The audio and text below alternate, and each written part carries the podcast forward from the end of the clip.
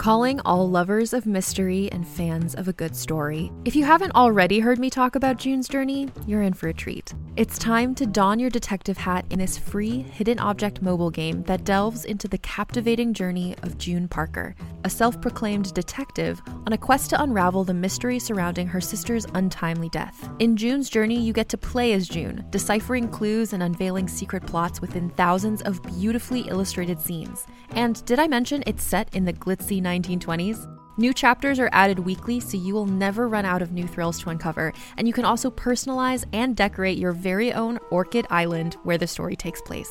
How sharp are your detective skills? Find out when you download June's Journey on your Android or iOS device, or play online via Facebook Games. Your detective journey awaits.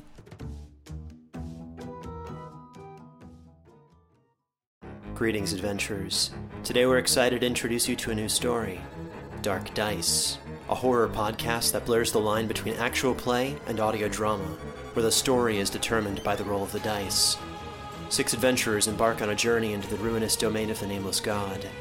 They will never be the same again. One of the players is not what they seem after a doppelganger, a creature that can assume the form and voice of whatever it kills, infiltrates the team. As the players are picked off and replaced one at a time, can they figure out who the monster is before it's too late? Can you? Here's a quick example of what our show sounds like. The uh, shambler with the jar of liquid inside of him. Soren Arkwright let loose an arrow that cracked the glass, passing through the spine of the creature.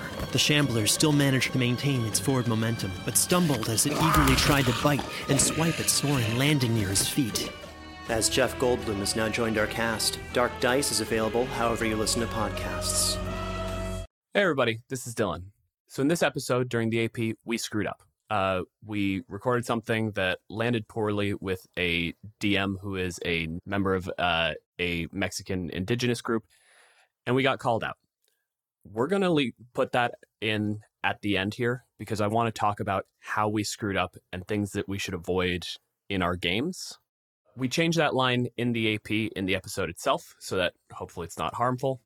We're going to talk a little bit at the end about how we had screwed up what the original audio was. If you want to hear that, it's there at the end. If you don't want to hear it, if it's something that affected you personally and you don't need to hear it regurgitated, listen to the end of the AP, kill the episode. My name is Aram. I'm the writer and producer of the actual play Dungeon and Dragons podcast, God's Fall. My name's Dylan. My pronouns are he, him, and I'm a physicist from Canada. Welcome to Kill, Every, Every monster. Monster.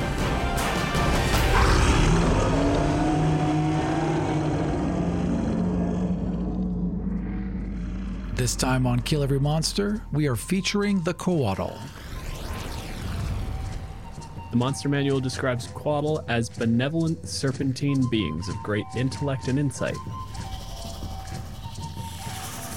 Their brilliantly colored wings and gentle manner speak to their celestial origins. Coatls were created as guardians and caretakers by a benevolent god not worshipped since the dawn of time, and which is forgotten now by all but the Coatl themselves. Most of the divine mandates given to these beings are long since fulfilled or failed. However, a number of Coatls still watch over ancient power, await fulfillment of prophecy, or safeguard the heirs of creatures they once guided and protected. Regardless of a Coatl's task, it prefers to remain hidden, revealing itself only as a last resort.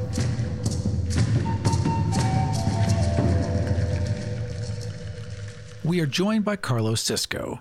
Carlos, whose pronouns are he, him, is a newly minted narrative designer with work on the DMs Guild, hashtag iHunt, and in MCDM's Arcadia.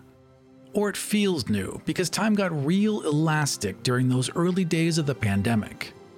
His primary craft is television writing, but unlike design work, his ascent was not quite so propulsive, spending the last decade clawing his way up the ladder to find himself recently as a writer on Star Trek Discovery. In the immortal and often maligned words of the Enterprise theme song, it's been a long road getting there from here. He can be most easily found on Twitter at Carlos underscore Cisco.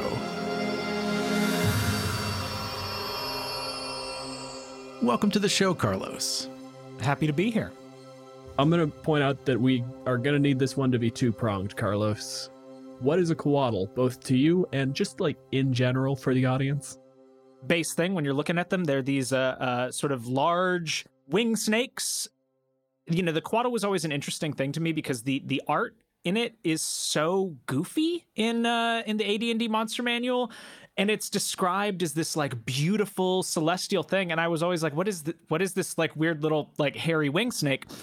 but it was actually the first thing that sort of led me into um, like Mesoamerican uh, mythology and stuff like that. Because like I was, you know, as a kid, uh, uh, like I feel like most gays.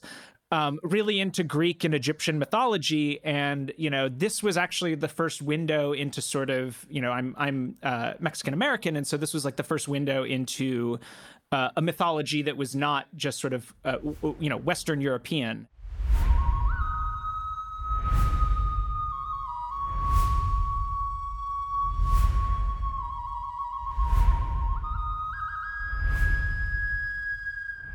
It kind of snowballed from there because like I started recognizing more more things pulling from it. Like I remember in Final Fantasy VII, there was the Quetzalcoatl summon and stuff, and so that sort of you know kind of r- reminded me. But it's it's kind of a weird thing because like I've never used one in a game ever.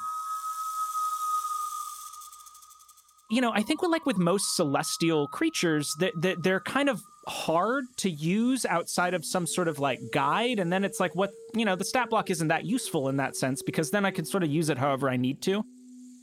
You know as far as a lot of uh, d&d cultural appropriation goes it's fairly benign yeah it's really benign because there's nothing there mm-hmm. y- yeah but it's also it's also presented even in like the the mythologies that you know you dip into the forgotten realms or the eberron mythology and they're still sort of used in a similar way to how they were known in in Aztec mythology as sort of these like creators. D&D definitely has its its share of very offensive uh, cultural appropriation or you know really misogynistic tropes but like for this one to me it doesn't raise my hackles in the way that like I look at other things and be like that's bad you guys in essence, it's a big, pretty winged snake who's really nice. Yeah. There's all these parts where it's like it thinks forever and has these long, drawn out plans. But if an adventurer can't plant some corn, it's going to pop out of the jungle and be like, here, let me help you, right? does kind of imply that they like take a long time to get things done. I'm not so sure it takes a long time for the task. I think they're all ADHD and they're just any distraction pulls them off track for like a year, 2 years and finally they get back on. When you have like a, you know, multi-thousand year worldview, taking a, a couple weeks out to help that peasant ain't no thing. On the topic of timescales, I want to call out what I think is the weirdest choice they made in the 5e uh, entry which is calling out a celestial being's reproductive habits. The gem egg doesn't necessarily bother me so much as the fact that, like, it's a celestial being. Why, why did you have to specifically call out? Because they can steal the egg, because it gave you something to steal. So, for the benefit of the listeners, it calls out that they all know, give or take 100 years, that they're going to die. They get basically the little precog flash of, like, oh, I'm on my way out. And when they realize they're going to die, there's a conservation of Coatl, so they have to find another one, make their little gem egg. This is an example of the worst possible kind of parent. The parent who's gone through their life and at the last minute is like, oh, I've left things undone. So I'm going to have a child and then push all of my bullshit onto them. Okay, so why hasn't there been a published adventure specifically focused on getting this Coatl laid? Like, honestly, like that. if we don't get the Coatl laid, we can't hold back the seal. Yeah, like you have to exactly like this this this Coatl has like this most important task of like, you know, whatever it's doing is is the key to keeping the, you know, the abyss from just pouring into the material plane. And if you don't get this Coatl to fuck, it's over. It's over. That should have been the adventure. Just me and the Coatl to bar, trying to find someone to fertilize her egg. And then my next question is just looking at the just so, sort of the wording of this is it doesn't say anything about um, like you know sex in terms of um, and I, I mean that in like biological sex. So like So could it could it be any two coatls? Does it have to be a male and a female coatl? Oh, I would say no, because yeah, you're right. There's no sex. There's just a sharing of magical energy. I don't see why two male aquatos couldn't make a little gem egg. I don't see why they have gender. They're snakes. I know that snakes technically have sex and all that stuff, but they're they're flying wizard snakes. I don't think they care.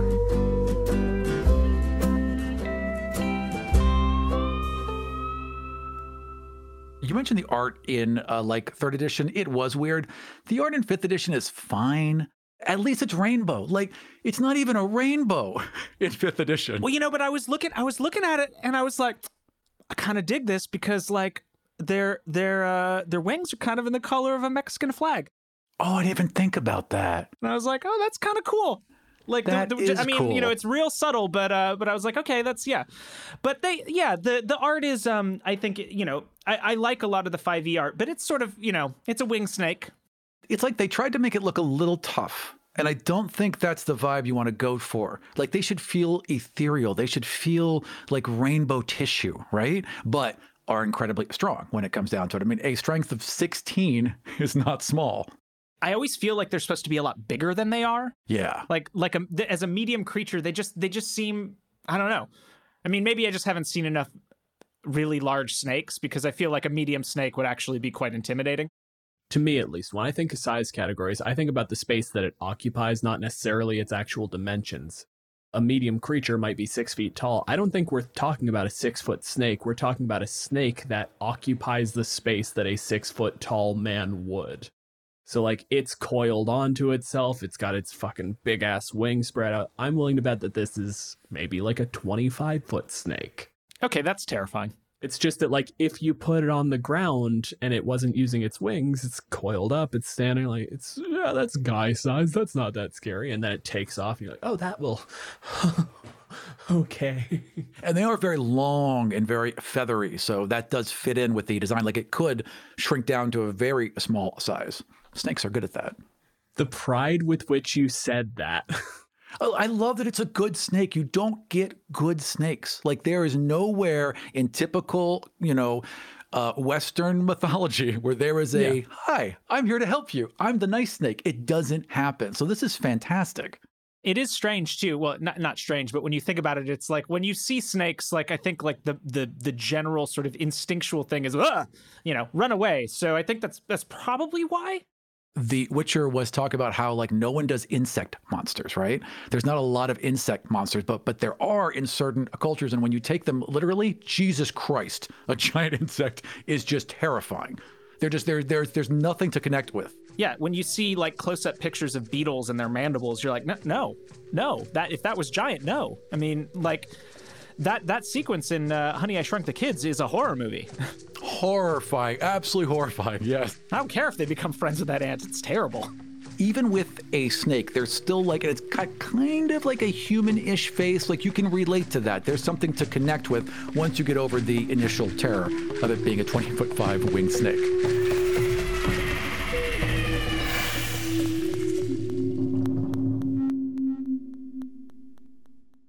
Carlos, is the Coatl a monster? Well, I mean, when we just talked about, you know, the snake actually being like, you know, 15 to 25 foot long, by the definition of a large, ugly, frightening thing, if I saw a big fucking rainbow wing snake, I'd certainly nope out in the other direction. But I think when you're looking at sort of the totality of what these beings are, that's sort of an unconcise way of just saying no. End of the day, Coatl falls into a category uh, that I'm just just starting to call NPC monsters. They are story monsters. They Yeah. are there to generate story, not conflict.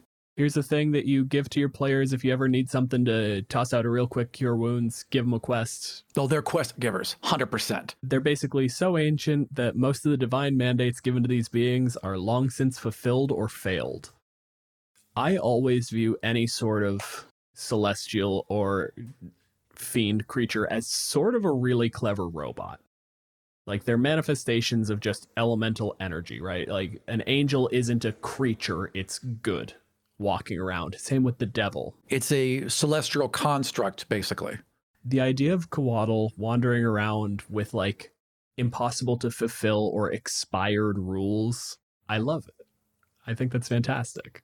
I think too, it's it actually lends itself if you wanted to use a, a as a as a villain in some way. These sort of expired edicts that don't make sense in the modern world, whatever our sensibilities are, could be a good way to to use it. Because I'm always interested in, you know, like one of the reasons I think the Celestials don't get used is oftentimes, you know, we just we are we are the good guys fighting the bad guys. But I think you know, and and you're just you were just talking about Dylan, you know, th- these these creatures, celestials uh, and fiends, are are essentially yeah elementals, but uh, for for good or for e- representing good or for evil. You know, obviously a little more cognizant, but it is it is sort of like uh, interesting in that way that like th- that there is sort of baked into D and D a lack of moral relativity. Yeah. Right. But I think that's not how most people play. And I think that like Celestials are a really good opportunity to sort of test the bounds of what good actually means. I, I remember, you know, back in the the AD&D days, nobody wanted to play with a lawful good paladin because you couldn't do anything bad, and like they were always up on your shit. And so I feel like that's sort of a, a thing that you can kind of embrace in in Celestials. Is you know, lawful good can can be interpreted in in like a pretty like fascistic way. The gods can be good or evil. And anything past that is a manifestation of will. An angel is lawful good because it came from a good god, so it's edicts like it is not necessarily manifest good, it's manifest will from a thing that is definitively good. But that means once you've got that degree of separation, you introduce flaws also a detachment. Like it may be lawful good, but a Coatl is going to be largely detached from humanity. We're talking about how to make a Coatl a villain earlier. What if there was a Coatl who lived at the top of this mountain and every season sent down the rains, sent down the storms, made sure that water got to the valley because it knew that the farmers down there needed it, right? Well, those that city's changed. It's moved. The flood patterns have completely been disrupted because they moved all the land and they moved all the plants and now they're just flooding it. The dwarves built a dam and now you can't get there and they just there's just a Coatl sitting up there looking like, huh, that dam's really preventing the water from getting down. I guess they need way more water way so it gets water. over the top of that dam. right, exactly. Because they don't know. It just got in the way. So and so they're sending this cascading torrent of flood down on them every time. I would change that because saying they don't know creates that sort of like robotic ignorance that I think can work. Because that's the other thing you can always do with Celestial and especially a devil is arrogance is something that's looking down there and like, no, I have a perfect divine instruction that that field gets this much rain. I don't care that you put put a dam there. Are you a god? well, you don't get to tell me what to do. Are you the god of dams? I don't think you are. I don't think you're the god of dams. I think he just made one. When it turns out that you're the god of dams, you can build an angel of dams to come up and have a fucking conversation. Until then, it rains.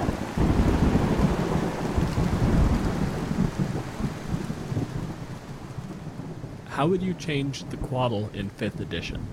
Well, I think it goes back to what I said earlier about messing up Celestials, and I think in general, the uh, Celestials, Angels, you know, Coatls, all of this sort of needs a that Celestials in general need an overhaul to to figure out how people can use them in their games other than as you said like messengers or coming in to be a healer or you know a divine guide for a thing. I think that like finding new and interesting ways to muddy up. Um, and again, this is not directly Coatls, just the, the larger picture, but Celestials would be uh, probably my my the thing that I would want to see. Give them the ability to step back into the ethereal plane. Because if you have a creature that is this good, that is designed not to be attacked, basically, this is mm-hmm. not a thing that is designed to be fought. It needs a way to escape. That thing should be able to jump into the ethereal realm and get away. This is an interesting point because there's been a lot of creatures that are designed to not fight. This is also a creature that's designed to not kill because it has its bite attack has a poison effect, and that poison put you to sleep. Will put you to sleep while the poison effect is active, and the poison is one saving throw or be poisoned for 24 hours until the poison ends. The target's unconscious you're out for for a full day and most things with an effect like that are written specifically such that you're like oh, and if you make your save, then you're safe from this poison for a full. Right. No. Not this one. If it bites you and you don't go to sleep, it can try again until either you go to sleep or you die. go to sleep, go to sleep, go to sleep, go to sleep. Just biting you over and over. We're done, we're done, we're done, we're done. Which ties in fairly well to the other ability, which is constrict, which is just squeezing them while quietly whispering to them over and over again, shh, go to sleep, shh, shh go to sleep. They do have the ability dream or the uh, the spell dream. So if you can make something go to sleep, you know, that is hostile to you and then enter its dream so you can be like, "Buddy, let's talk." Come on. Now that we're not swinging swords, what a great way to do it, too. Just like, nope, yeah. sorry, bite. Now we can talk. You know, because like some parties just th- there there are some parties that are overly aggressive, especially if they see any kind of like non-humanoid monster, and uh, and that would be a good way to sort of you know br- bridge the gap.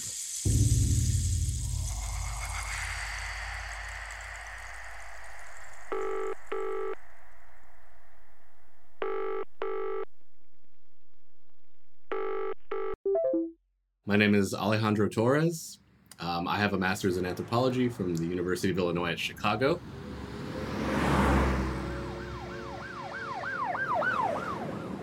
When I was there, I specialized in mortuary practices, um, and I studied specifically uh, the population genetics of the classic Maya. I was looking at questions about ethnicity and the formation of group identities and kinship. Um, I basically what I did was I used traits on bones, very discrete traits on bones, to actually get at um, discrete heritable traits that you can actually find on these bones to answer questions about population genetics and how people are related to each other, how people are actually moving across the landscape. Um, and I did that all again in the classic Maya period context. How would I more correctly pronounce Coatl? It's pronounced Coatl in Nahuatl, um, and that and that's my like Hispanicized Nahuatl. Like if I got if we actually got an indigenous Nahuatl speaker, they probably say it differently too. That TL sound tends to throw people off, but it, it's okay if you pronounce it as Coatl, um, with like almost like you're saying waddle. That's fine. But if, if you wanted it to be more accurate, it'd be Coatl.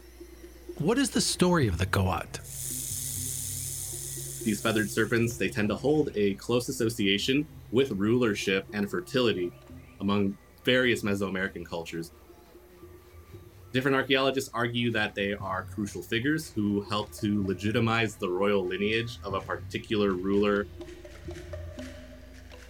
They'll want to use these feathered serpent icons to align themselves with the most influential political powers of the time, or the most powerful or influential ancestors of the time as well. So they're adopting these supernatural feathered serpents as their ancestors in part because they also see them depicted all over these abandoned Toltec sites.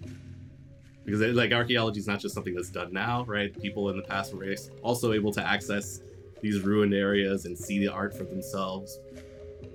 Basically, at, at places like Teotihuacan and different Toltec sites, you see feathered serpents plastered everywhere. And as a result, they continue to be an important symbol for people. But as that feathered serpent image continues to spread out across space and time, people start to adopt different meanings and associations with them. In central Mexico, for example, the feathered serpents shed some of that association with water that we see earlier on in the archaeological record, and they take on a stronger association with wind, the morning star, Venus, and the sun as well. And by the time of the Spanish conquest, their original, older, watery origins have taken a back seat to these newer meanings. Um, but the feathered serpent continues to retain these watery associations among communities that have strong ties to bodies of water, such as like lakes, rivers, and water-filled sinkholes that we call cenotes.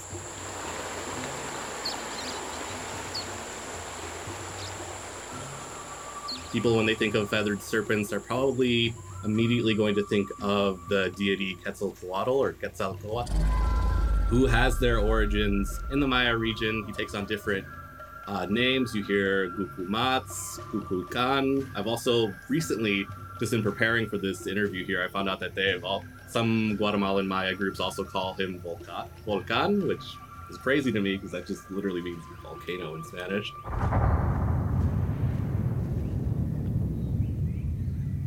He has a very strong uh, association with the creation of people especially with the central Mexican creation myth of the five suns.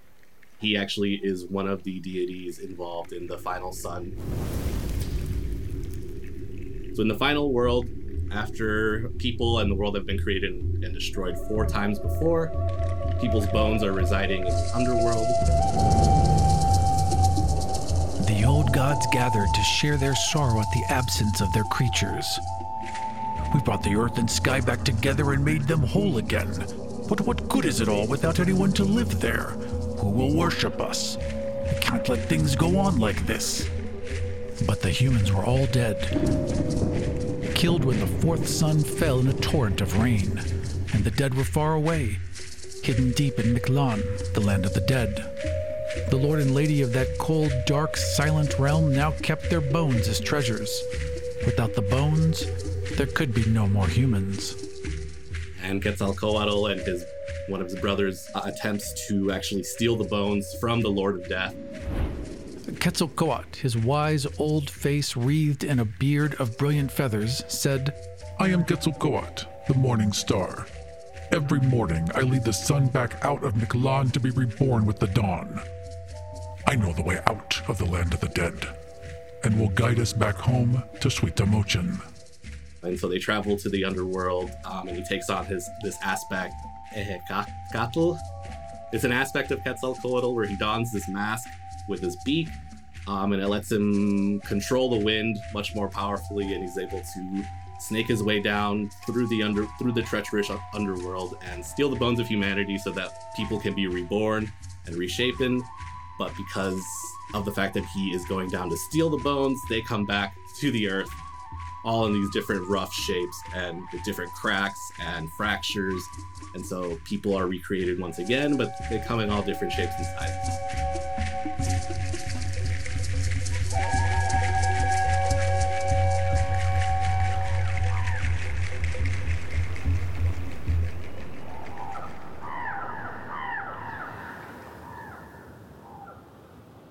Feathered serpents are actually still remembered by indigenous communities today as well. In the southern state of Chiapas in, in Mexico, various ethnic Maya groups still talk about these supernatural creatures whose job it is to protect and purify water sources because these are the water sources that these communities rely on for their survival. In eastern Chiapas specifically, the Lacandon Maya at the town of Metzabok they still tell stories of a giant aquatic creature who protects their water and makes sure that the lake never completely dries up during the dry season.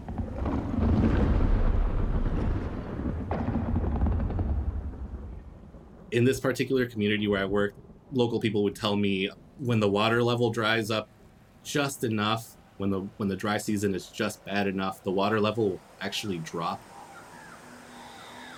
far enough down that you can actually get a glimpse of this ancient rock art of the water lily serpent, a specific variety of the feathered serpent that has these uh, has these nice crests in on its head and on the back on like the back third of its tail. You you see the water lily pad on, on its forehead. It has a crest. It's also got like these fish, these like cool little spotted fish on the front and the back, just kind of like chomping down on parts of its like feathers and things like that. When the water level actually gets low enough, you can see th- this rock art. And it, it's rock art of these two water lily serpents actually facing each other. I think a lot of us, especially in the US and in other places where we're not worried about our sources of drinking water, we're not worried about how clean our wa- water is, whether or not we're going to get sick when we drink water. We could take away those lessons from the from the Kuatl because that's kind of their job.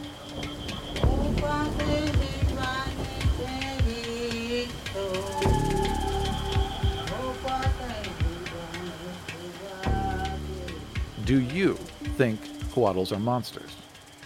Oh no, they are they are not. For a lot of uh, indigenous groups, they are tied to, or they were tied to, the creation myth for those people. They are responsible for the creation of humanity. So in a way, they were intrinsically tied to the people who venerated them. in their community. They were also tied to the landscape because remember, again, they were uh, responsible for bringing water and protecting sources of water for the people. So they were not monsters at all for the people living today. We don't start to actually see Kuatls being thought of as monsters until Uh, by indigenous populations, specifically in Metzabok. Actually, I'm talking more specifically from my experience having worked with the Lacandon Maya. They don't start thinking about serpents as dangerous creatures, monsters, until after they've been colonized and they and after they've been evangelized. One of the elders at Metzabok, Jose Valenzuela, one of the community elders who had actually signed the treaties with the Mexican government, had told us about the stories of the serpents um, and how they were these protective beings. But then also on the flip side, once we got away from talking about specifically the protective creature of the lake, and we just started talking about serpents in general, they were very dangerous. They were venomous. They only brought death. They were bringers of death. They were no longer bringers of life, water, or like wind or anything like that, uh, controllers of the weather. They were now just bringers of death my colleague um, argued heavily that that had to have come from later colonization efforts changing ideas behind the Coatl.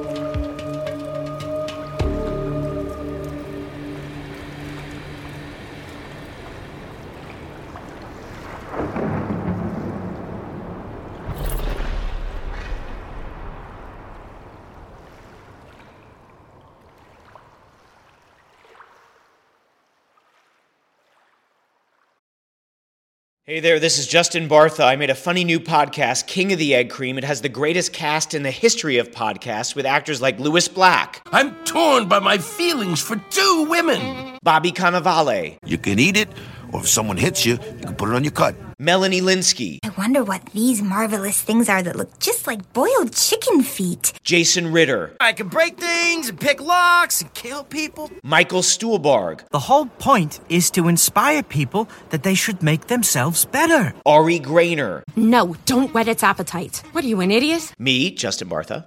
That's not just any egg cream, that's a Lemke's special. And all narrated by the hilarious Richard Kind. This is the story of Harry Dalowitz and how he rose from nothing to become New York's King of the Egg Cream. So if you like funny true stories, come listen to King of the Egg Cream, available wherever you get your podcasts.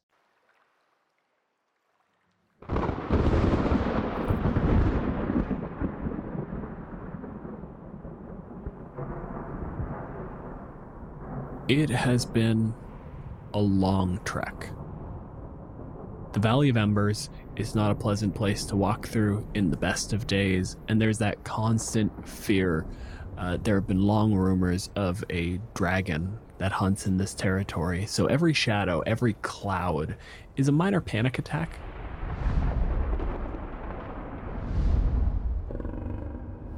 I imagine it'd be hard to fly in this ash and heat too. We probably just spend a lot of time walking, which is not something Aarakocra enjoyed doing. That's the thing. That's the bit that makes it painful is knowing that dragon is out there. This is a place where you shouldn't fly. The thermals here, the updrafts you can catch from the sheer amount of heat. This should be glorious. Yeah, it's like birds over a highway. Yeah. The only thing you would complain about is if you get up there, the smoke and the ash would get into your feathers and you'd have to clean it. I do I do imagine we do spend a lot of time preening. Like they don't really talk about that in the Aarakocra book, but we've got to clean those feathers every day. Oh, it's it's four hours of their long rest is spent cleaning themselves. Yeah, they don't bring up the same rules as an elf. It's only like four hours of sleep. I can only do a half watch, guys. I've got to preen. We know this. And they're they're actually really terrible traveling companions because unless you just put like drape a like a cloth over their head at night, they just squawk at indeterminate hours. It's really really really disruptive. It's got one of those like little face masks. Yeah, exactly. Like fal- a falcon hood. Passing through the valley, you come to this massive tunnel leading deeper into the peaks of flame. You're close to the middle of Chult in a place that it's held holy by the Yuan Ti. It's revered. they don't come here. They hold vigil over this land, but they don't get into the shadow of the mountain. They know the serpent deep down in there, she's waiting. And this is a place only for her.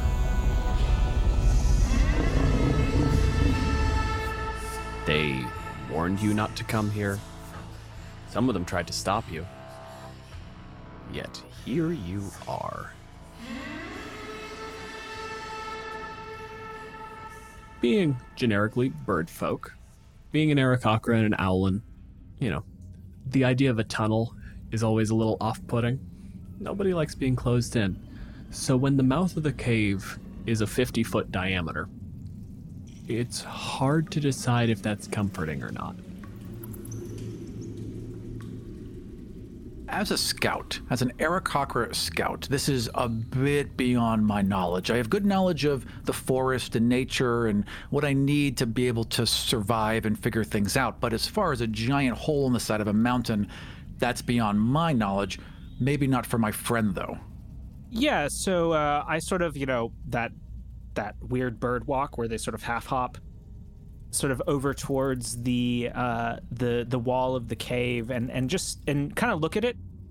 The first thing that you're sort of looking for, being as this is going directly into the side of a volcano, is basically any signs of lava flow.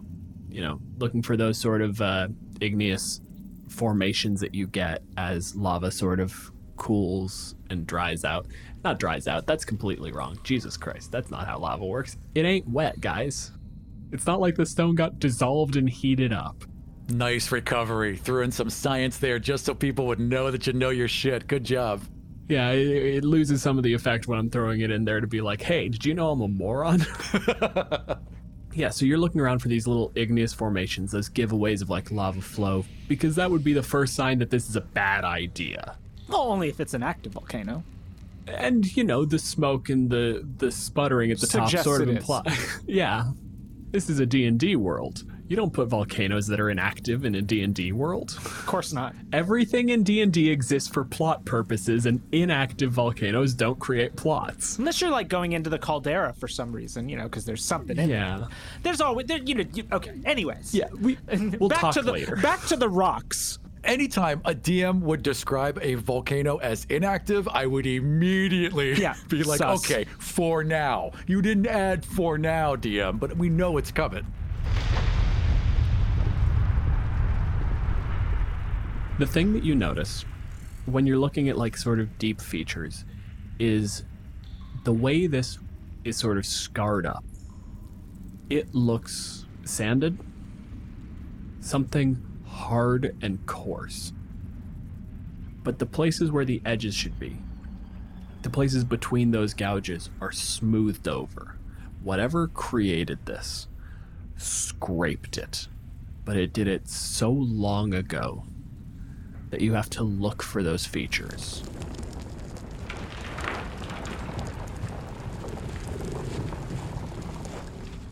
And so I'm gonna uh, have like a like a fancy, you know, kind of walking stiff uh, stick staff thing, and uh, I'm gonna tap the wall and just sort of pretend like I'm listening to it.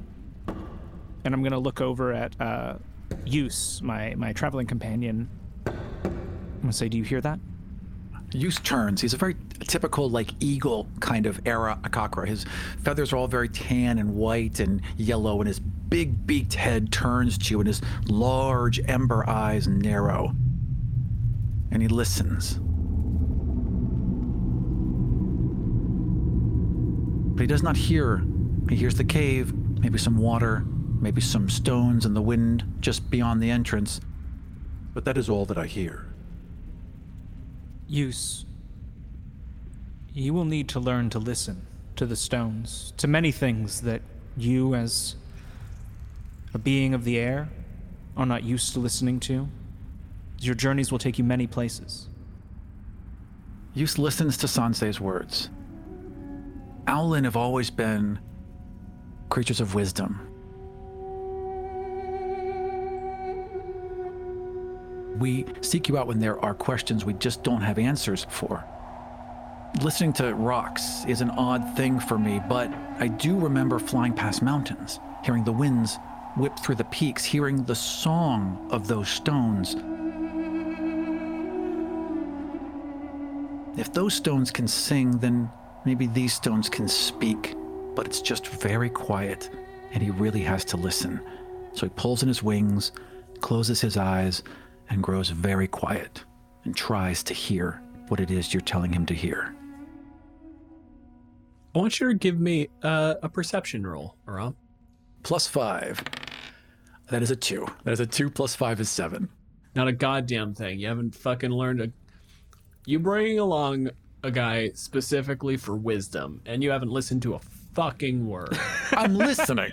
listening and absorbing are different. Yeah, just doesn't doesn't hear anything. Nothing. Nothing. It's just no intake. And so I like I'm gonna look at him, understanding this that he's just not hearing what I'm trying to tell him, and that this has sort of been a repeated trend throughout the entire journey, which maybe why we've lost a couple people too. I don't know. I don't want to. I don't want to place blame on anyone, but it wasn't my fault. Did you say it out loud? Turns around like, hey, that was This personal. combat's starting real early. Jesus. No, I wasn't Come saying on. that in character. That's Yeah, just you yeah. know. D6 psychic damage. Perhaps if I wasn't so, as we call it, pigeon headed, I would have seen these things by now. Do you think a pigeon is the bird equivalent of a bull? I think a pigeon is stubborn. Dumb and stubborn. I'll give you that. But but strangely resilient. Well, that's the only reason. Like, if you're that dumb and stubborn, you should be dead. You're not because you're resilient. All right. Anyway, you continue down. There is probably an hour's worth of tunnel. This is a point where you're starting to get lost. Not because you don't know where you're going, your sense of direction is phenomenal, but you know how long an hour, like what distance an hour covers from the air. Walking down and into a tunnel and trying to track where you are on the surface you don't know. You you could be past the mountains. It feels like you should be past the mountains, but if that were the case, you probably should have caught fire. Without the air passing over our feathers, without the room, without the light, it's really hard for us to judge anything down here, I'd imagine. That's the thing. The air does pass over your feathers. It's bad. It smells acrid. It's hot. It's just anything that managed to get through the tunnels that came down this deep is getting heated and it's getting dragged up the tunnel. It is fleeing, just like everything else. Nothing seems to come down here. And the only thing that is is stone and air. And the air is trying to leave. I can't imagine Use would pick up on any of that, but Sansei might. But I feel like Sansei already knows that this is a bad idea. Yeah, I think my my feathers are definitely ruffled. The owl head just just keeps ro just keeps yeah, rotating just, on. it's just. uh, but I'm gonna, you know, as we're as we're sort of uh, uh, walking walking down the tunnel, um, and starting to just sort of feel this, you know, passing through my feathers. I'm gonna look over to Use and and say, "We've come a long way, and you've sacrificed much, but are you prepared for what we find below?" Takes a few steps quietly, thinking about those words. Thinking about the village that he lost, thinking about everything that's been taken from him recently.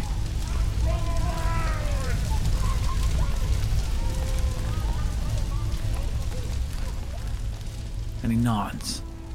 And he realizes he's ready for anything because there's nothing else left for him. Just this path forward. I assure you, I am ready. That is some phrasing that you know is concerning. Th- There's a simple word choice. There are people who see a path ahead and a path forward. There's a choice that's already been made. knowing sort of what is is in his uh, rapidly beating bird heart i sort of look again over to him and say why are you doing this And I, I mean, I know why, but before we descend much further, I think you should really hear it for yourself again. Why you've brought us all this way. Because I was given a great responsibility, and I failed. You were a scout, not a warrior. One has scouts, so they do not need warriors. We are the ones that keep the threats out of the village, away from our trees. Once warriors are employed, we have failed. And he just keeps staring down this hall. He's now looking like into the darkness, but through the darkness. Like he's got that thousand mile stare. There's something at the end of this tunnel, and he believes it's his salvation, and he just can't take his eyes away from it. To undo things, we shall see what awaits us at the bottom of the tunnel. We shall, my friend. Together.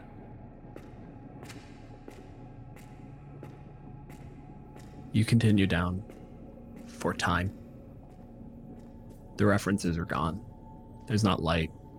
There's not like the temperature doesn't change. You can't feel you can't you can't hear as the animals shift as you go from like those quiet prowling predators to just crickets.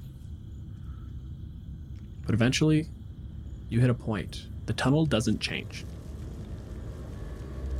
There isn't an opening, there isn't a room. There's a massive wall of iron. The only thing that calls it out is a door. There are two things.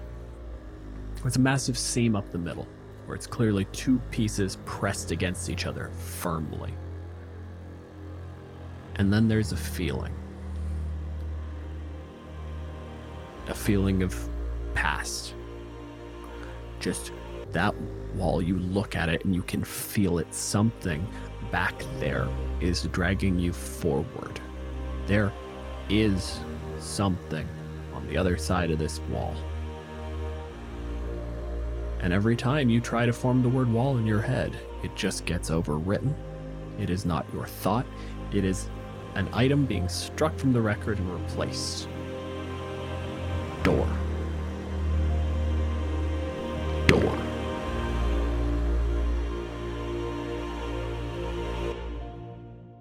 Meanwhile, Carlos, in Sanse's head, you knew.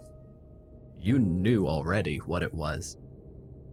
And instead of that feeling of something being struck and replaced, it's the low hum, just agreement.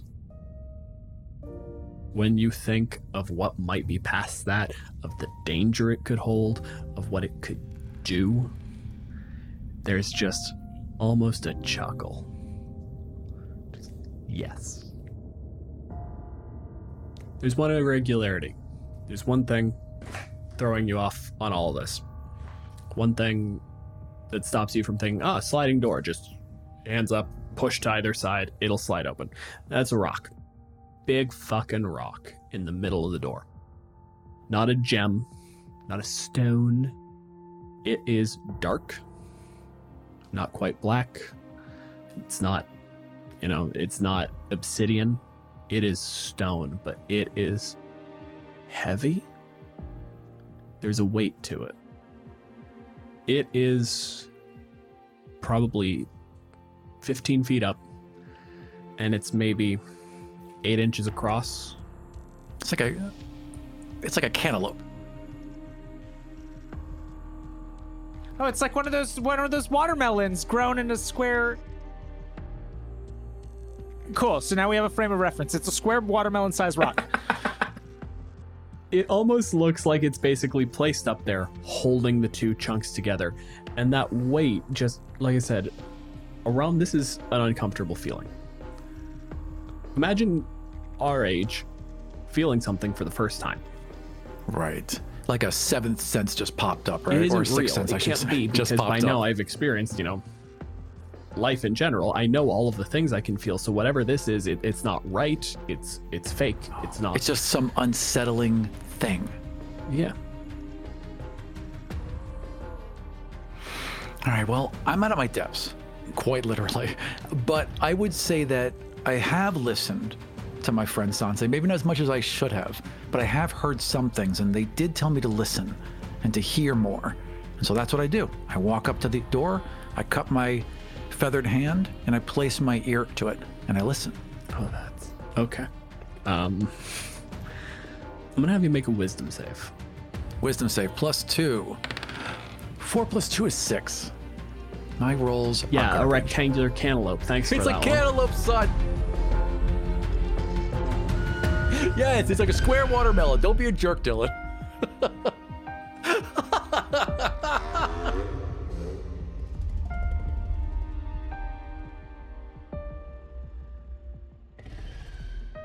Aram, tell me about the last nightmare you had. Oh, it's the same nightmare. It's the same nightmare every single time. He's on the forest floor. He's looking up at the treetop canopies and homes of his people, and they are burning, and he can hear screams, but he goes to fly and he can't. His wings are burned. He's just trapped there on the ground, staring up, helpless, as his whole village suffers.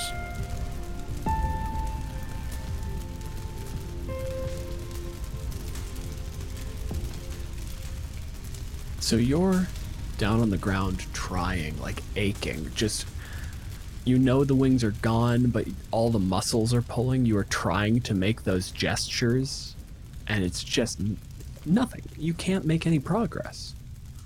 Sanse, Yus has flown headfirst into the ceiling. Like a moth, just trapped against the ceiling. Yeah, so I'm gonna quickly, you know, spread my wings out, and as as the sort of the owl wings spread, you can see the sort of uh, uh the umbra of them is is going down, like radiating from green to white to red, and uh, he flaps his wings and he uh, he shoots up towards um uh use and just puts a gentle hand on him before he tries anything like aggressive, just to see if he can be like, friend, are you are you okay? And immediately you snap out of it. Like you're waking up from a dream. And I uh, I grab him. Uh, quickly, like by the collar of his, his armor, as he's starting to fall. I assume. like, like plummet 10 feet. Yeah. Yeah. I imagine the startle reflex for birds is quick, right? you Yeah, start yeah, flapping quickly, but I drop like fif- like 15 feet. But, oh, God. And then quickly settle back down. I saw my people. I saw all of them. I could, I could hear them, Sanse. I could hear them distinctly. Whatever is behind this door, it can fix everything. It can undo everything. Yes, it can, it can undo everything. It can put it right. Are, are you sure? He looks back at the door and he looks to his friend, and just the smallest bit of him is a little worried, but he shoves it down. He shoves it way down because it's overwhelmed by this feeling of loss and des- and desperation. And right up until this point, he wasn't sure. But as soon as he heard their voices, and he heard them behind the door, behind it, he's convinced this is the answer to everything. Use. We have come a long way together. You you sought my help when there was nothing left for you. And I agreed to see this journey through to the end, but I must ask you again, are you prepared to undo everything? He gets a little frustrated at that. Of course I am. What have I gained? Nothing. I have nothing. Everything has been taken. Everything has been burned. Of course I will reverse it. Of course I will. You have yourself. You have the memories of those you left behind. You have a culture to preserve. If you are the lone caretaker, I am a scout, not a healer or a leader or a teller of tales or a singer of songs. I am not my culture. I am a fragment. I am one feather from the wing. I have to do this, Sanse. I'm nothing without them. I do not believe that you could have made it this far if you were nothing, with or without my help.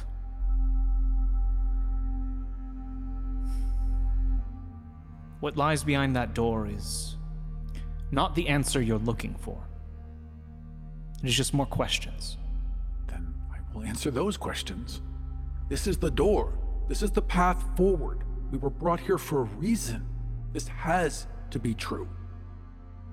I mean, ultimately, the choice is yours. As I said, I would see this journey through to the end. Leaving this behind is only a lost cause. Only, only makes this a lost cause if you see it that way. Th- there is a path ahead, but I do not believe it is behind this door. Put out a hand. Put the hand straight to the door, just slap it down. Can I feel anything? You can feel two things power and death.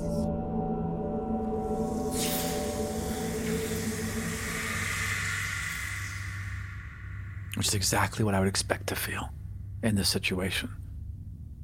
The power that can bring them back from that death. And I just quickly pull my hand away. It's there. I can hear them, Sansei. They're calling out to me. I have to open this door.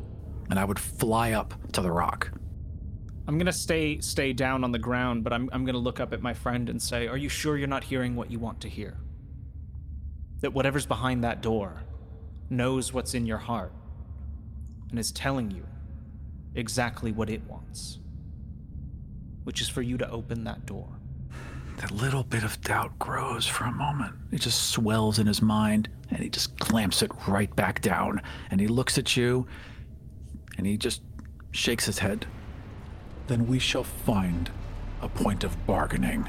And he slams his claws into that rock and grips it tightly. And the moment you grab into it, it's like lightning. You grip and you squeeze as hard as you can, and then you squeeze harder, not willingly, as energy just courses into your claw and squeezes every muscle to the point where you think bones will break. And you see cracks start to form. And the voice, the same one that chuckled, the thing that keeps reminding you, not wall, door, tells you exactly what you know. We will strike the record clean. It will all be undone. And we will begin anew. and your eyes go from a wide slit to just a little flash of just direct snake eye. And that stone cracks under your grip. It shatters, and you're left holding this bar, an iron rod. There are two little hooks on either side that this bar kind of held between. And the moment that stone is shattered, you can just lift it up out of the slot and unlock the door. So as I see the stone shatter, I'm gonna sort of uh, shake my wings and point my my stick up at him, and I'm going to cast Hold Person. All right. Make that wisdom save. DC 14. 2 plus 9. 11. You are going to take a d6 of falling damage. Thud. Uh, and I'm gonna release the spell uh, after that. So yeah, you're going to take two points of bludgeoning damage. Two points of bludgeoning damage. Ow! And I just kind of look at you, just stunned. That bar is still in place. The stone had shattered, and the moment it broke, that was when the spell went off. What are you doing, Sanse? We're so close. We are close. But this is not the choice that you should be making here. I have tried to impart lessons onto you to uh, to guide you in such a way that you would make the right choice for the good of all, not just for the good of yourself and those you care about. This is my world, Sansei. It is the entire village. There is a whole world out there. You have not flown but a day's journey from your roost. What do you know of the world? I know that we sought nothing from this world, asked nothing from this world. And yet they sought us out and destroyed us. And he's kind of circling around you now. There's like 10 feet away, and he's kind of walking carefully. He's got one wing open, and his feathers are reaching towards his crossbow. I know everything I need to know about the outside world, Sanse. I know that they are killers and destroyers, and if they had found us earlier, they would have wiped us out then. And if I gave them a single inch, they would come for my throat too. That's what I know. But there are also those who create things of great beauty, who love deeply. There is a whole sublime half to the abysmal that you refuse to see. And you would sacrifice all of that for ultimately nothing. Because what you seek to undo, those things we wish for, don't often appear in the way that we anticipate or would like. Words are riddles, and I am tired of them. And I would just leap into the air again and go for that rock. It's all about getting that rock and getting out of this tunnel. I'm gonna try and uh, just uh, pursue after him. Then I'm gonna have you guys roll for initiative. Initiative at plus three. Eight plus three is 11. I cannot roll past 10, apparently. This is text. Uh, 14. As uh, I like zip past you, um, flying up, you watch as like the wings flap and as there's like a flutter of owl feathers as my body unfurls into the like the snake form and i just sort of coil up uh, directly on top of the uh, um, the thing like most of my body is literally just like on top of the uh, the uh, the rock while the wings are just like flying and you just see the like the snake the large snake head looking down at you i'm gonna say you do not want to do this My character must know what a coatl is, or at least I've heard of them. They, they must have some, yeah, right, significant, or even that, just seeing a winged serpent. I would fly back. I would fly backward, but I'm hovering there. Do I know what a coatl is? That's gonna. Everything I do next is gonna determine. Is, is gonna hinge on that. I'm gonna call this a religion check. Natural 20. you know those history checks or those religion checks so rare I had a grandmother. I had this old, wizened grandmother eagle who would collect us all in her nest and tell us old stories. And the coatl was my favorite. It was my favorite story. This is something that was just in my grandmother's dreams. This was never real. And now it's here, in front of me. It was a story about redemption. It was the same source as the Yuan Ti, these creatures that have been enemies for years, that come after you, that are trying to stop you from scouting. And then there are some that were blessed with feathers and wings. Snakes that could fly. Allies. Just creatures of benevolence and truth. All in opposition to the Night Serpent. It is a creature of nightmares. A liar. A liar who would show me this. And he goes to ready his a crossbow. Carlos, I'm willing to give you the transformation. It's just sort of like a free, like while you're moving thing. Like that's it's just cooler that way. Okay. So do not treat that as your action. the scales sort of um, flex on the body, and you watch as this sort of like uh, dust sort of shimmers out and, and covers the body as I cast Sanctuary. You do not want to fight me, friend. This will not end well for you. Sanctuary is actually a bonus action if you want to do anything else as well. Uh, no, I'm I'm good. I mean, I'm I'm trying not to, you know, I'm trying one last time to not have to fight him in this situation. You know. I just got to give you the options. Oh no, for sure, for sure. In that case, Aram. He fires an arrow. Oh, you son of a bitch. Make a wisdom save. 13 plus 2 is 15. Uh, 14 is my DC. So Jules just got it. crossbow snaps up in an instant. Boy, is he fast with it, and fires a bolt at you that's a little larger than a bolt you'd normally see coming, and it expands into a net and then just right around you. Okay.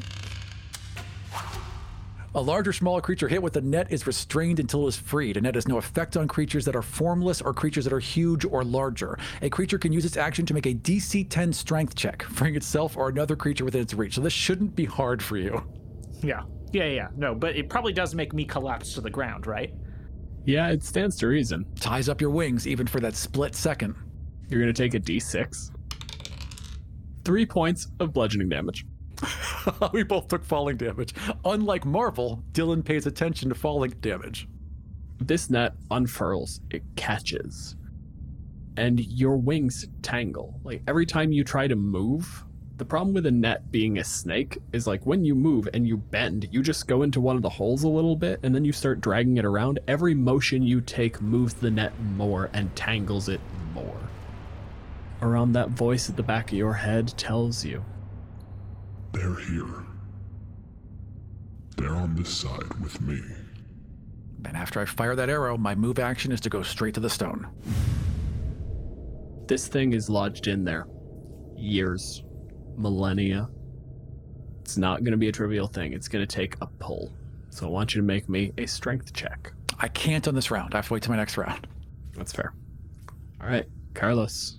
All right. Well, I'm gonna um, take my uh, action, I guess, and and just like burst out uh, of the uh, the netting. So I got a twelve. Oh, close. Just barely. and then I'm gonna fly back up to to you. But that's my that's my action, I assume, right? Yes. Freeing myself from the net is my action. All right. Yeah. So I'm just gonna fly back up and and just again and, and I'm gonna say, Use, I plead with you. What you seek is not forward through this door. He's got his claws in the stone. His wings are going, your wings are going, we're like a foot apart, staring directly into each other's eyes. You say opening this door, taking this power, will unleash chaos? Let them all know how I've suffered, and just digs his claws into that stone. Strength roll? Yep. Well, I'm not unstrong. 16 plus 4 is 20. And immediately, there's just this thud, a slam as if something on the far side of the door is trying to force it open. This is not a door that opens like that, but the door shakes, and that little sliver, that tiny divide just widens by the barest increment. As I'm holding this rock for a moment, I think in my head to that voice that I heard what do I do with it? You wait. I'll show you what you need to do. Then he like flies back a few feet with his movement and just hovers there holding the rock. While you look, you see these flashes of purple light and darkness. These light, like not not quite screams, calls, yells, and flashes of darkness. Iridescent black scales moving on the far side. And so many more people who want to come home. I can save so many people. This is why I'm here. And he would just clutch the stone tighter. You can see on the far side this huge serpent basically slamming in and brushing against the doors over and over again, just trying to force it wider and wider. This abides by narrative logic in that if you put the stone back, it seals the door. You don't have to really pull it shut. It's a big magic door with a magic rock that seals the magic snake back into the death plane. I'm going to uh, um, wrap myself around you uh, and drag you, try to drag you back down to the ground. So I'm going to make a attack. Uh, I assume a 24 hits. Oh, yeah. It's twice over. So you take seven bludgeoning damage, and uh, you're grappled and restrained. Uh, and so I'm gonna just pull you down to the the floor of the cave. Aram, you are stuck. Your escape DC is 15 for the record. I cannot be the one to return that stone to the place that it belongs, but you can. You can make that choice. It's true, he doesn't have hands. I can hold it in my mouth, but it's awkward. It's really gonna be you. It will take me a whole action to do that. Do, does it look like we have that kind of time? Just just put it back. Just put So- it back. So I've, g- I've got the stone. I'm all wrapped up, but I'm still clutching this stone. Nothing has convinced me that this still isn't the reason to do this, or that, yes, sure, maybe there's a sacrifice, but it'll still work. And in my head, that's all I care about. So I'm gonna fight. I'm gonna try and break free. We're gonna call it athletics because D and D is always weird about like it, it would be athletics if it were contested, but since it's a DC to do the escape, I don't know if it's supposed to just be a raw strength. It's it, it's athletics or uh, acrobatics for defending. I think. Natural one doesn't matter. How Excellent. we even have this conversation? Excellent. There's something about holding this stone. I can hold the stone or I can have my strength. And holding the stone takes all of my strength and I just can't break free. Like look down at him with like my golden snake eyes, and I'm gonna say, "We're gonna try this one last time," and I'm gonna bite him. Okay, you have advantage on this roll because he's restrained. Okay, well that's gonna be a 23 to hit. Might. So you take uh, eight piercing damage, and you have to roll a Constitution save, uh, or be poisoned and fall asleep.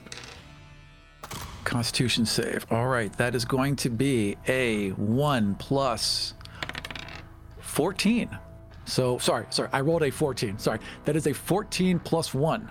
Okay, well, it's a DC 13, so you just get bit and you are not poisoned. Ah, and I'm just like, you know, if a if a, a snake can like huff in frustration, that's what I I guess I hiss in frustration. Blow your little cheeks out. I'm just I'm gonna say, you just need to go to sleep. And I can't move, so I just like just keep biting me. Yeah. so that's my turn. I'm gonna fail him. eventually. There, a six. I failed. Okay. Uh, well, I mean, you could try to get free again if you want, but uh, I could, but or I, I, could just keep like biting you. he's just so focused on the rock and so confused at what is happening. I would just think you bit him, and then you guys just looked at each other because nothing happened, and they just bit him again. Yeah. Okay. Uh, Yeah. So as soon as he's unconscious, Yeah. uh, I'm gonna release him and sort of let him down on the ground. And then I'm going to sort of lean my. I'm gonna. I'm gonna look at the door, sort of get a rough estimate of how much time I got here. well, given the size, like you can see those scales, and once Yeah. they're blown up to the size they are, they are always like shark scales. They have enough texture that you can see like that is what touched every wall of this cavern. This is what, in the time before time, drug itself through this hole and tore it open.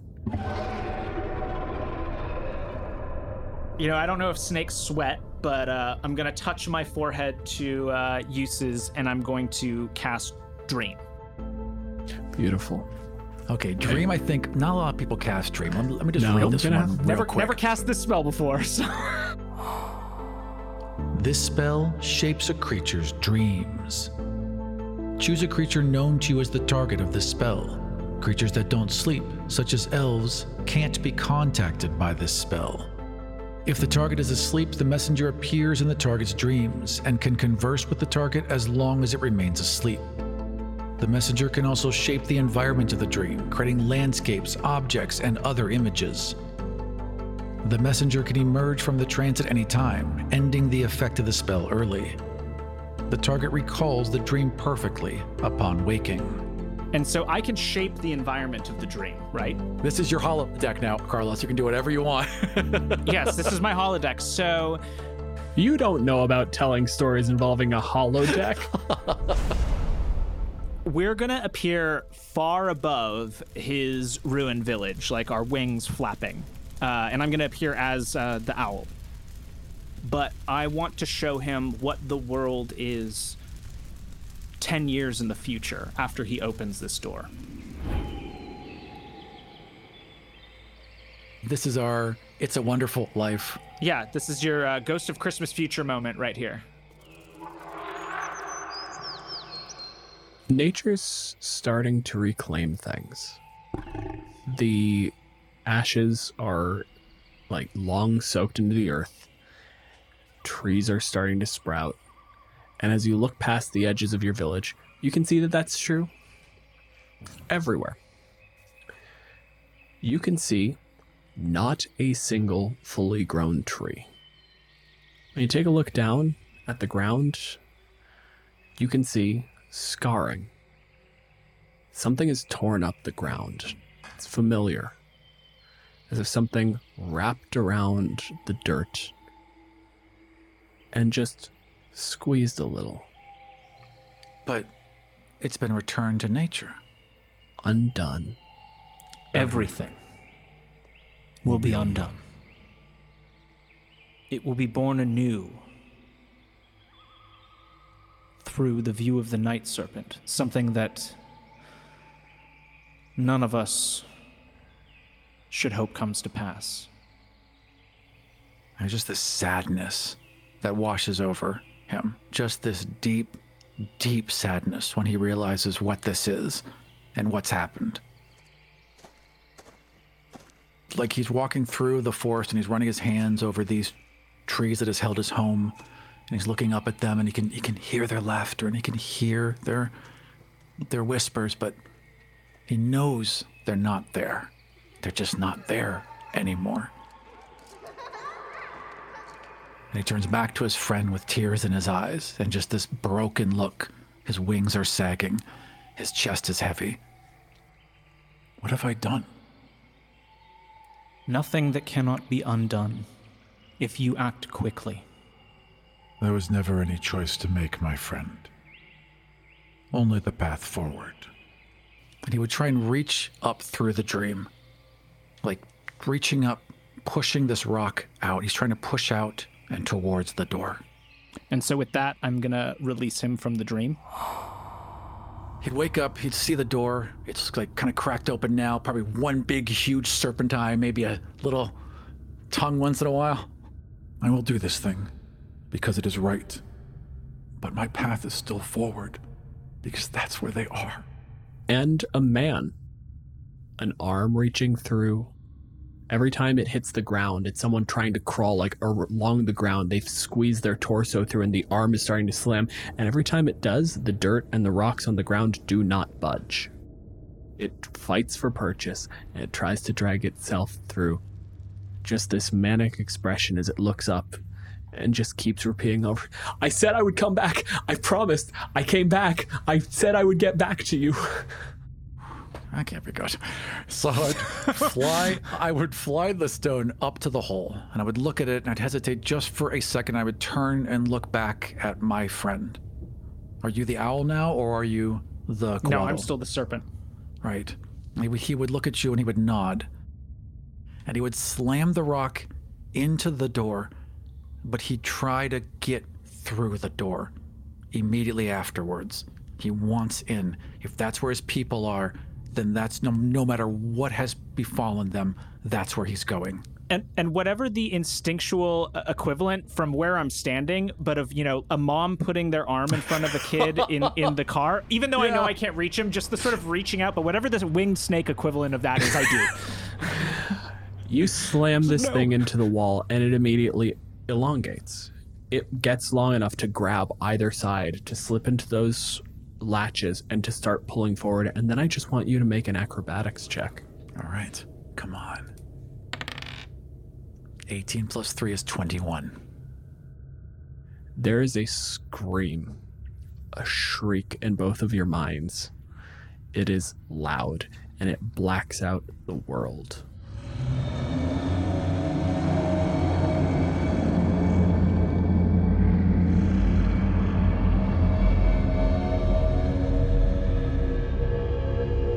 Sanse, you come to to a sealed door. And just this green transparent arm fading into ether. And you're left alone. One single tan feather falling to the ground. Not even. Not even that. Not even no trace of me. I'm just gone. The arm fades back into the fugue plane, and you're left in this cave, staring down the door that holds the world serpent at bay, alone.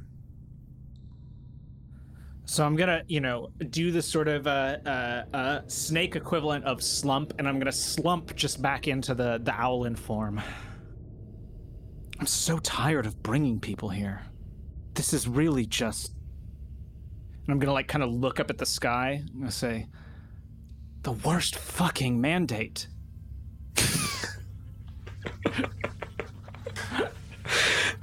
Perfect. Perfect. Thank you for joining us for a DM deep dive into the Couatl. We were also joined this episode by Alejandro Torres, an archaeologist, DM, and writer from Chicago.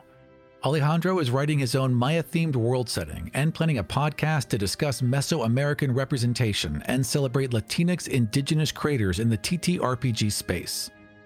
He plays Milo the Halfling Fighter on the Adamo underscore AS and Morphos underscore XL Twitch channels every other Wednesday. He loves to chat about Maya archaeology, podcasting, and TTRPGs on Twitter at Tonal underscore teka. For more information about us, notes for each episode, and ways you can help support the show, head over to killeverymonster.com.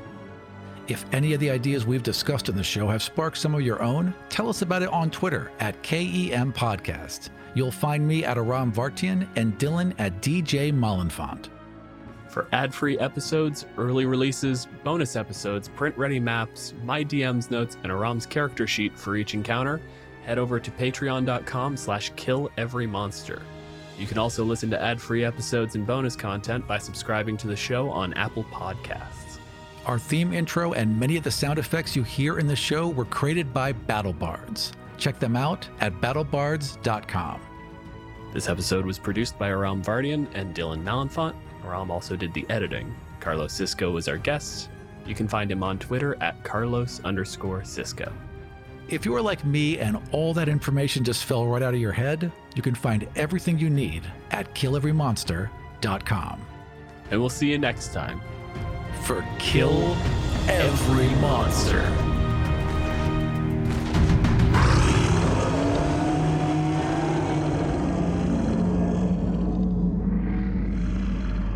in our first run through in when we did this episode with carlos we were trying to take a lot of care around the coatl and this was something that was appropriated from indigenous central american mexican cultures. We wanted to take some extra care with that. I got a little bit of tunnel vision going on there.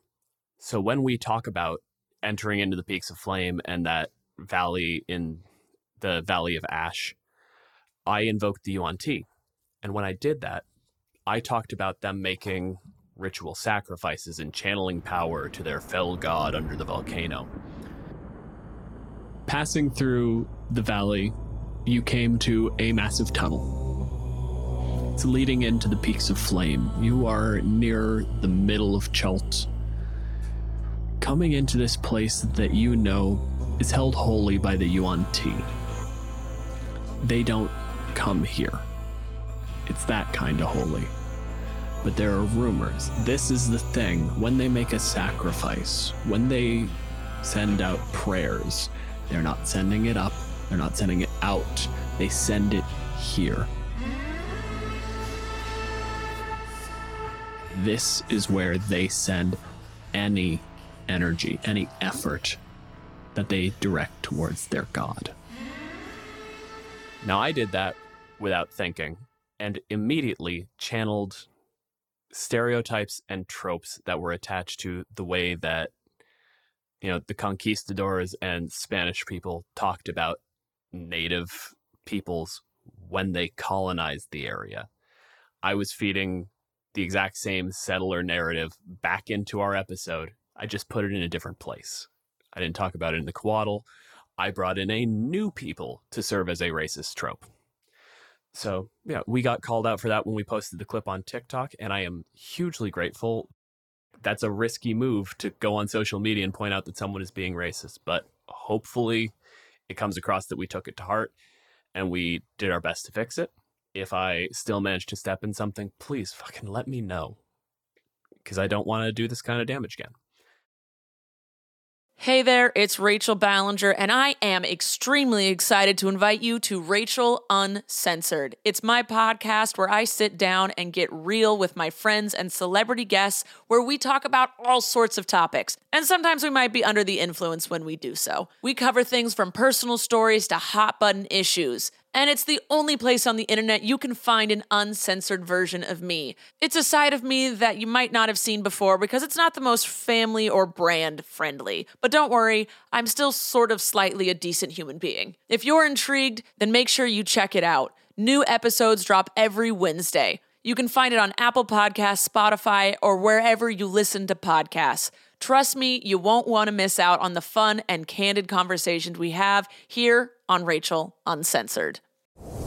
The ancient mountainous deserts to the south of Faerun are the places where mortals first raised great temples and unlocked powerful secrets.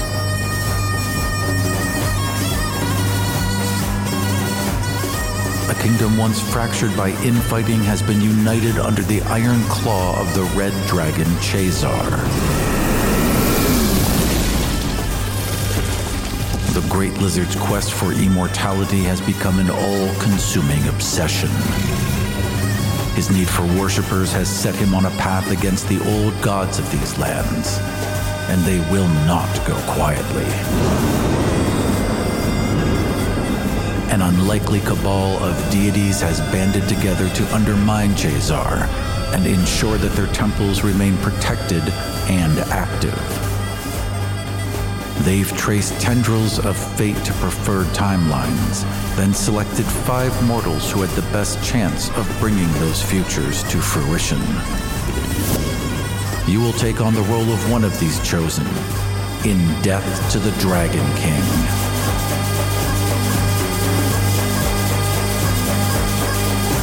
Find out more about this Start Playing Games campaign and all of my other available games at aram.gay.